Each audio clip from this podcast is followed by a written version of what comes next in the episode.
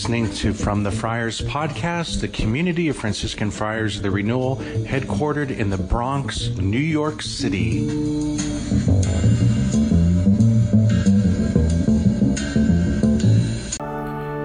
The Lord be with you.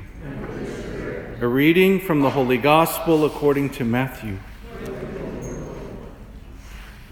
Jesus went into the region of Caesarea Philippi, and he asked his disciples, Who do people say that the Son of Man is?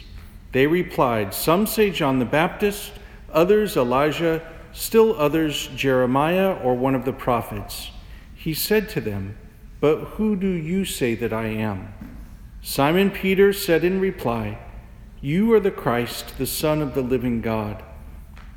Jesus said to him in reply, Blessed are you, Simon, son of Jonah, for flesh and blood has not revealed this to you, but my heavenly Father. And so I say to you, You are Peter, and upon this rock I will build my church, and the gates of the netherworld shall not prevail against it. I will give you the keys to the kingdom of heaven. Whatever you bind on earth shall be bound in heaven Whatever you loose on earth shall be loosed in heaven.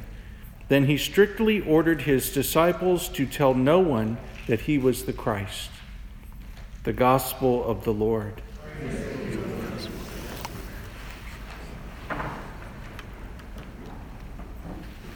Brothers and sisters, may the Lord give you his peace.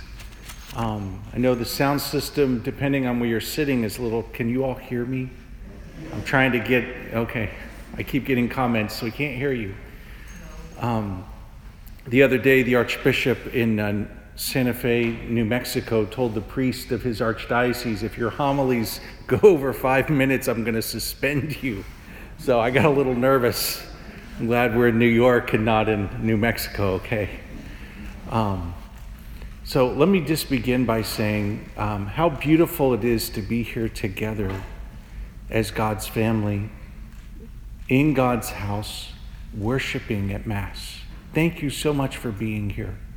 I think there was a time when we kind of grew up with the Sunday obligation as Catholics. Of course, that obligation is suspended right now because of the virus, but we're able to be here, and you're here because you want to be here, huh? It's not that we're obliged to be here, we have the honor and privilege to be here, to worship together as God's family. Isn't that beautiful? Um, thank you for being here. What, what an honor. Let the grace of this Mass overflow to all those who either can't or maybe aren't ready for whatever reason to come. The, the grace of the Mass just overflows like a living fountain to the whole world. Um, how beautiful that we're here. So, um, thank you. Thank you for being here to worship uh, God Almighty together, our Heavenly Father. Um, the readings today really suggest kind of like a sermon on the papacy. You know, this is one of those moments when Jesus is establishing the office of the papacy, the Pope, right? St. Peter, the first Pope, and there's all this talk of, uh, of the keys to the kingdom and building my church and binding and loosing, and it matches Isaiah 22 very nicely. Um, you, the more you know the Old Testament, the more you realize that what Jesus did really made sense in his context. First century Judaism, right? The 12 apostles, that, that number was not arbitrary. It was the 12 tribes of Israel that, you know, represented God's people. So uh, when Jesus establishes the office of the papacy, it makes sense if you know kind of the structures of the Jewish uh, leadership, starting all the way back to King David. Um, but I'm not going to go there today. Uh, there's a lot of good books and, and everything. And uh, I kind of, in my prayer, I felt to go a different direction. And um, we just want to kind of chew a little bit on this encounter that Jesus has with St. Peter. So Jesus begins by asking a really important question Who do people say that I am? The, his identity, right? And then there's a poll, and different people had different ideas. Um, all of those ideas were wrong. And then Jesus narrows down on his apostles, right? He's taken the disciples apart. He didn't do any ministry in Caesarea Philippi. They're like on retreat together. And he asks, Who do you say that I am? And as he often does, Simon Peter speaks up on behalf of the group. And he gives an answer that is so profound you are the Messiah. You are the Christ. You are the Messiah, the Son of the living God.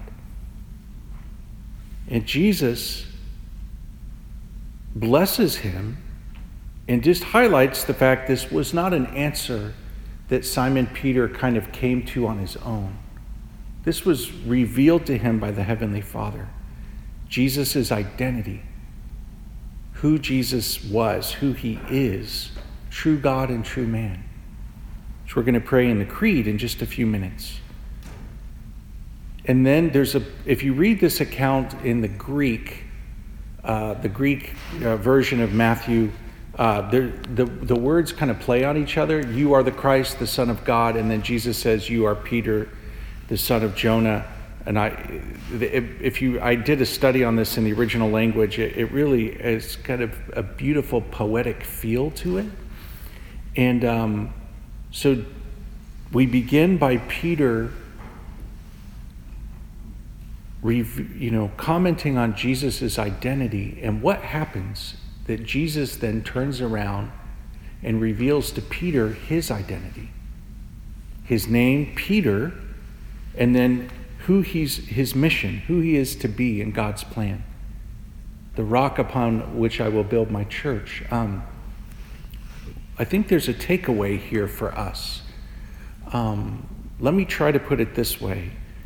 Um, when St. Pope John Paul was the Pope, one of his favorite passages to quote from Vatican II was a passage um, in which the Vatican II document said that it is only in the light of the Word incarnate that the mystery of man is made clear. That's Gaudium et Spes Pastoral Constitution on the Church, number 22. Pope John Paul, in his own writings, quoted that passage more than any other single passage. And that in some way, by his incarnation, Jesus united himself to every human. And I think that highlights really, it really highlights for us the, the meaning of this passage today. Um, that is a big claim. That is a big claim. Let me try to explain it in, a, in another way. This is what came to me.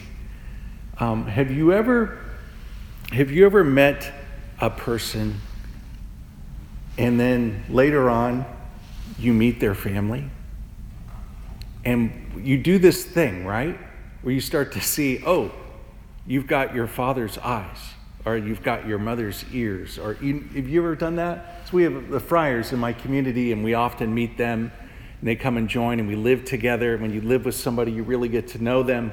And then at some point, you get to meet their family. If you're blessed enough to go to their home, you get to see the old photographs and things. But you start to notice you ever met a family where it's like, oh my goodness, the, the resemblance is so strong?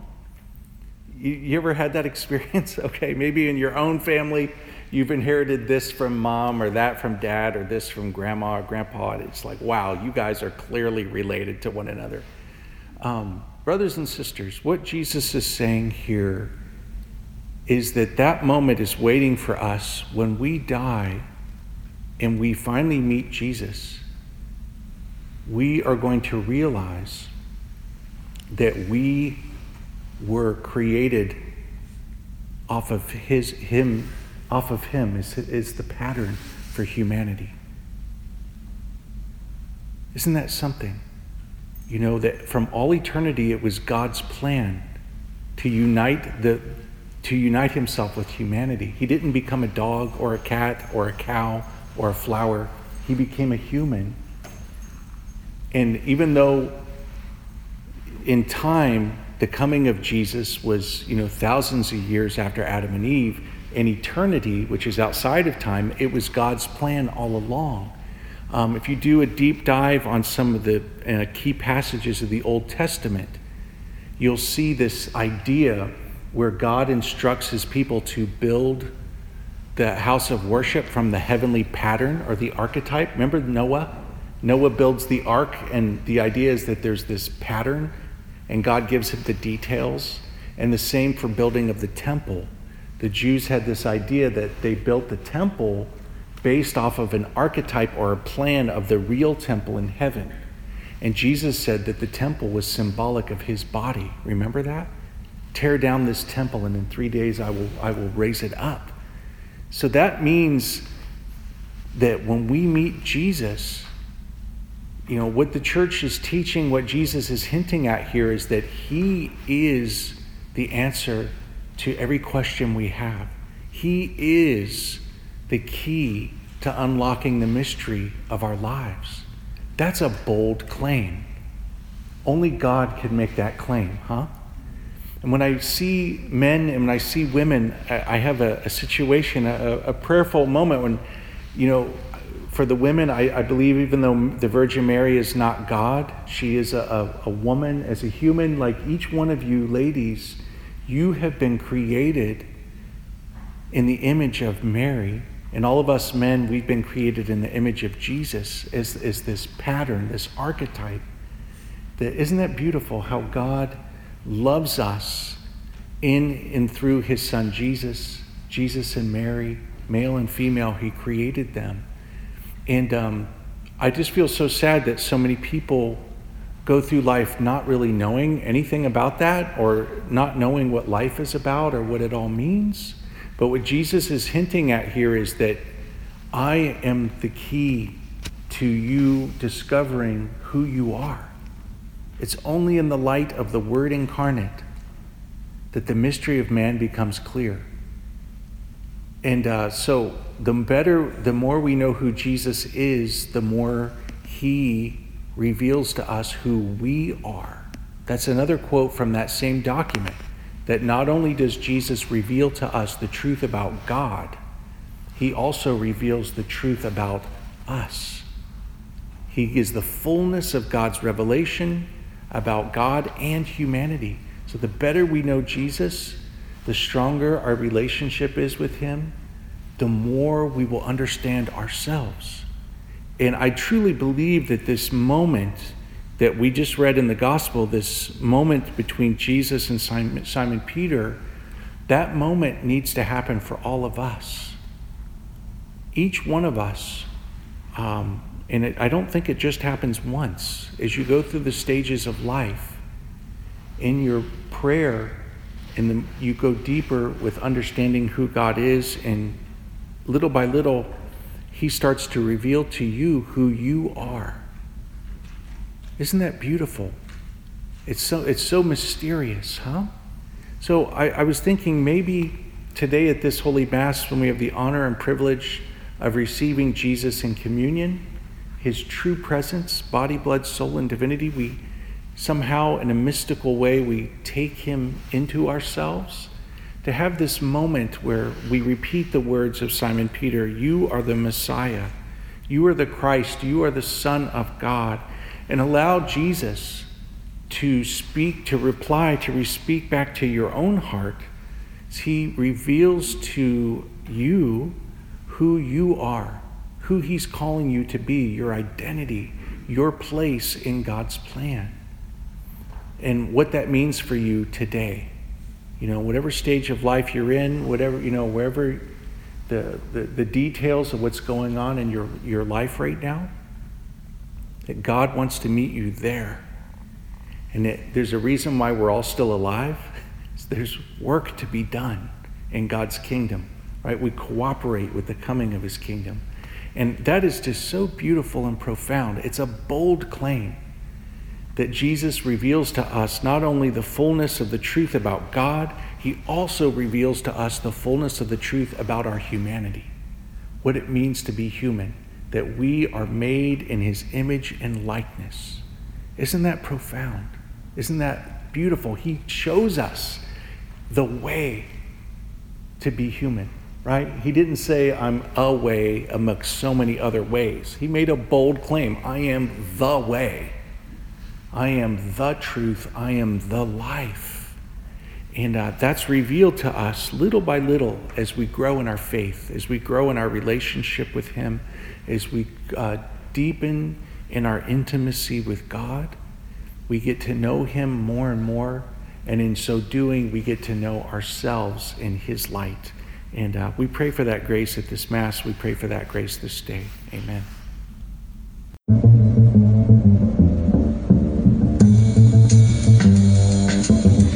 You've been listening to From the Friars podcast, the community of Franciscan Friars, the renewal. Please visit us at franciscanfriars.com or on social media, CFR underscore Franciscans.